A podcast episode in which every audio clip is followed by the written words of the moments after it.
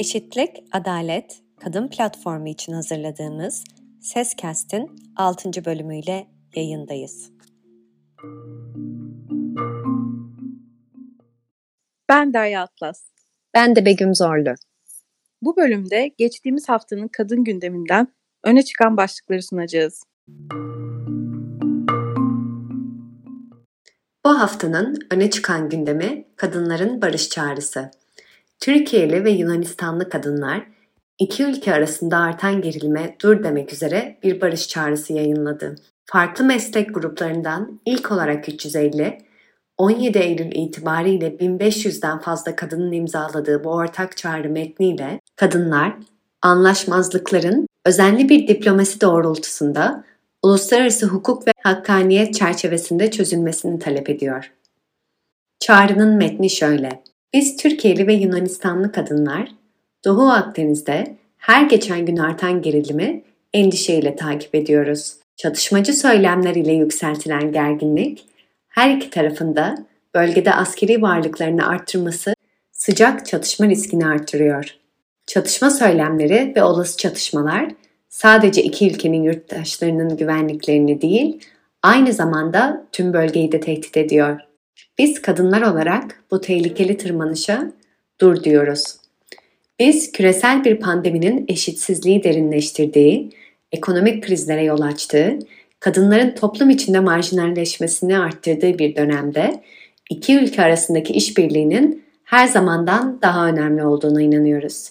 Yunanistan ve Türkiye'nin anlaşmazlıklarını barışçıl ve özenli bir diplomasi ile uluslararası hukuk ve hakkaniyet çerçevesinde gerekirse uluslararası kurumlardan gözlemciler ile çözebileceklerine inanıyoruz.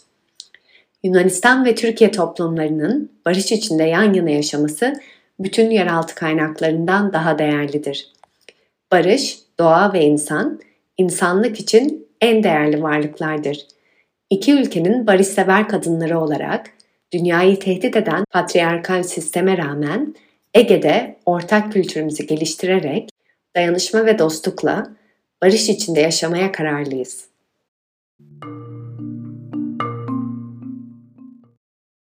Ses Derneği Başkanı Gülseren Onanç, Medyaskop TV'de yayınlanan Fen Fikir programında barış çağrısı girişimini anlattı.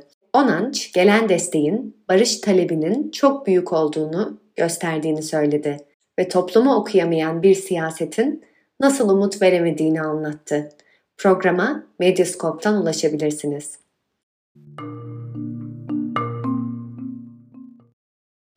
Afgan kadınlarının isimlerini özgürce kullanmak için yıllardır yürüttükleri Adım Nerede kampanyası sonucunda Afganistan hükümeti vatandaşlarının anne adlarının ulusal kimlik kartlarına yazılacağını duyurdu. Bu kararın hükümetin Taliban ile müzakereler yapılırken ve Afgan toplumunda kadınların geleceğinin belirsizliğini koruduğu bir dönemde verilmiş olması kadın hakları için küçük de olsa iyi bir gelişme olarak yorumlanıyor. Taliban yönetimi 1990'larda iktidarken kadınları büyük ölçüde evlere kapattı ve eğitim ve ücretli istihdam gibi temel haklarından mahrum etti. Savaşın hüküm sürdüğü ülkede kadınlar devlet dairelerinde çocuklarının yasal koruyucuları olduklarını iddia etmek veya bir erkek olmadan kendi adlarını ticari işlemler yapmak için mücadele ediyorlar. Kampanya destekçilerinden Lale Osmani, kimlik sistemindeki değişikliği kadınların en doğal hakkının iadesi olarak yorumluyor. Kimlikte adlarının yazması anneye belli haklar tanıyor. Örneğin yanlarında bir erkek olmadan çocukları için belge alabilecek, onları okula yazdırabilecek veya seyahat edebilecek.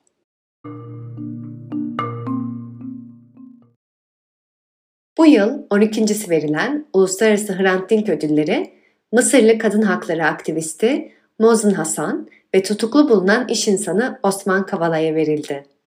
Ödül Komite Başkanı Ahmet İnsel yaptığı konuşmasında Dink'in katledildiği dönemden daha kötü bir dönem yaşandığını ifade etti. İnsel, Hrant Dink adına verdikleri ödülü ayrımcılıktan, ırkçılıktan, şiddetten arınmış, daha özgür ve adil bir dünya için çalışan, bu idealler uğruna bireysel risk alan, ezber bozan, barışın dilini kullanan ve bunları yaparken de insanlara mücadeleye devam etme yolunda ilham ve umut veren biri Türkiye'den biri yurt dışından kişi ve kurumlara verildiğini söyledi. Avrupa Konseyi Parlamenterler Meclisi'nin Eşitlik ve Ayrımcılığın Önlenmesi Komitesi, Türkiye gibi sözleşmeden çekilmeyi tartışmaya açan ülkelere karşı İstanbul Sözleşmesi'ne olan desteğini açıkladı. Komite, yakın dönemde Polonya ve Türkiye'den siyasetçilerin İstanbul Sözleşmesi'nden çıkılması için çağrı yapmalarını ve diğer ülkeleri kendilerini takip etmeye davet etmelerini üzüntüyle karşıladığını belirtti.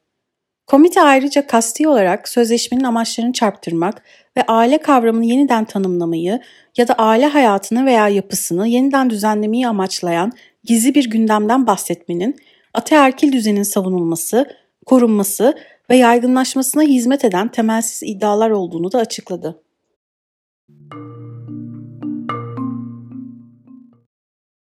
Türk Sanayicileri ve İş İnsanları Derneği, TÜSİAD, Doğu Akdeniz'de yaşanan gerilim hakkında yaptığı açıklamada, Doğu Akdeniz'deki gerilim hakkaniyet temelinde çözülmelidir dedi.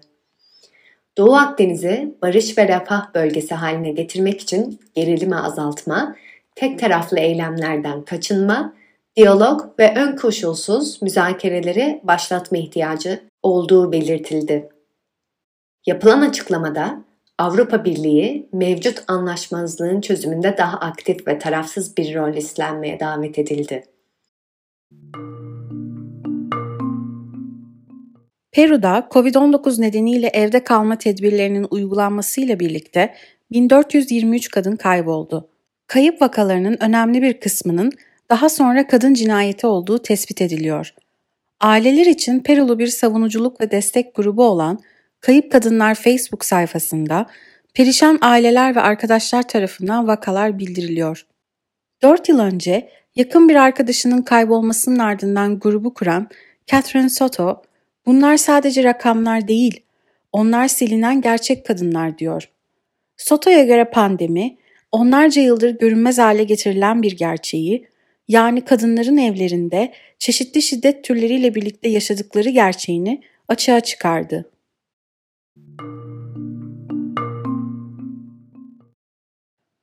Pandemiyle birlikte tüm dünyada kadına yönelik şiddet ciddi oranda arttı.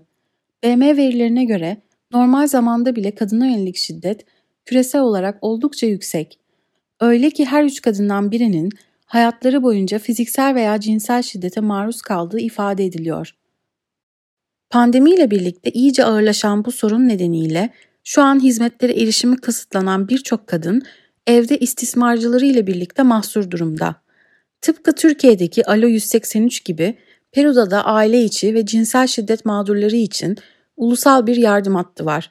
Fakat çağrıların hepsini karşılayacak bir altyapı olmadığı ve bildirilse bile bir şey olmayacağı belirtiliyor.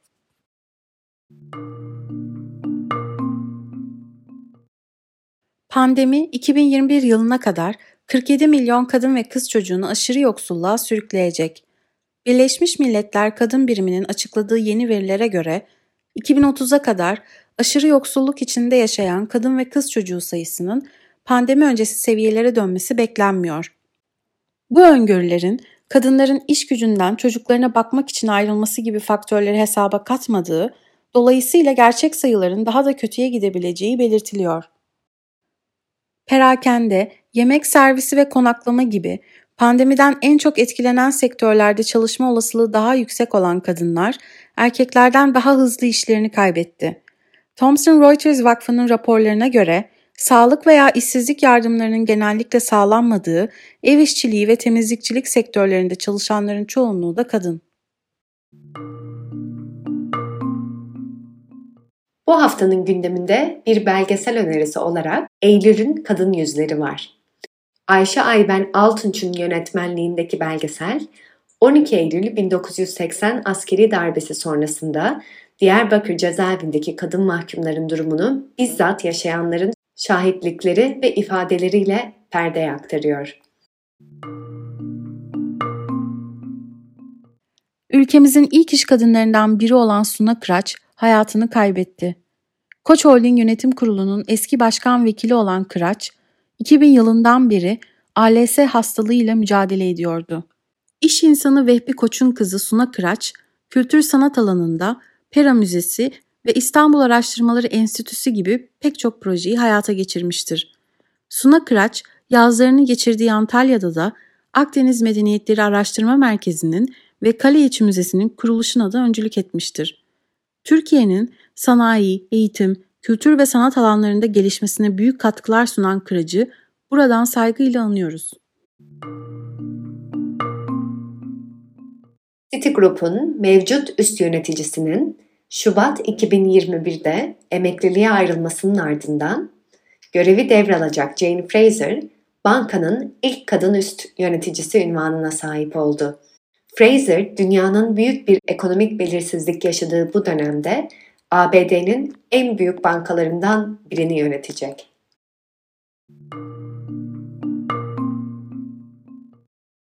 Ses Eşitlik ve Dayanışma Derneği Başkanı Gülseren Onanç, Mezopotamya Ajansı'ndan Semra Turan'a Kadın Sesi projesini ve dijital şiddetin etkilerini anlattı. Onanç, dijital şiddeti, kişinin kendi rızası olmadan başka biri tarafından sosyal medya araçları aracılığıyla psikolojik, cinsel hatta ekonomik zarar vermeyi amaçlayan saldırılar olarak tanımladı.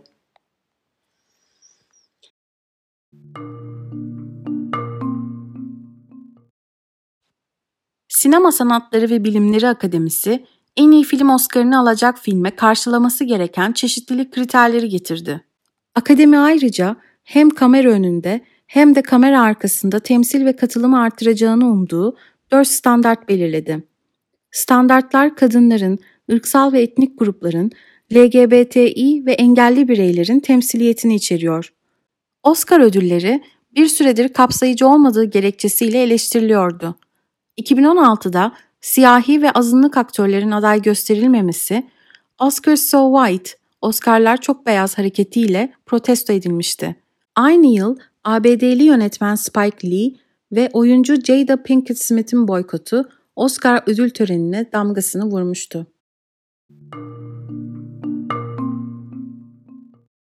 Geçtiğimiz günlerde Aile Çalışma ve Sosyal Hizmetler Bakanı Zehra Zümrüt Selçuk, kadın cinayetlerini raporlaştıran kadın derneklerini hedef alarak paylaştıkları verilerin gerçeği yansıtmadığını ifade etmişti. Kadın cinayetlerini durduracağız platformundan Selçuk'a yanıt geldi. Açıklamanın bir kısmını sizle paylaşıyoruz. Bakan, kadın cinayet verilerinin yanlış hazırlandığını söyleyerek gerçekleri çarpıtıyor. Veri komitemiz kadın cinayeti verilerini femicide kavramına göre hazırlıyor. Femicide kavramı embriyodan cenine, bebekten çocuğa ve erişkine kadar kadın cinsiyetteki herkesi sadece kadın olmasından dolayı ya da toplumsal cinsiyet kimliği algısına aykırı eylemleri bahane edilerek öldürülen kadınları kapsıyor. Verilerimizde şüpheli ölümleri, intiharları ve intihara sürüklenen kadınları kadın cinayeti verilerinden ayrı ele alıyoruz. İstanbul Sözleşmesi'nde devletin istatistikleri kamuoyuna açıklama yükümlülüğü olmasına rağmen İçişleri Bakanlığı sadece iki yıldır veri açıklıyor. Bu haftanın kadın gündeminin sonuna geldik. Eşitlik, Adalet Kadın Platformu için hazırladığımız Seskast'e ve bültenimize abone olmayı ve bizi sosyal medya hesaplarımızdan takip etmeyi unutmayın.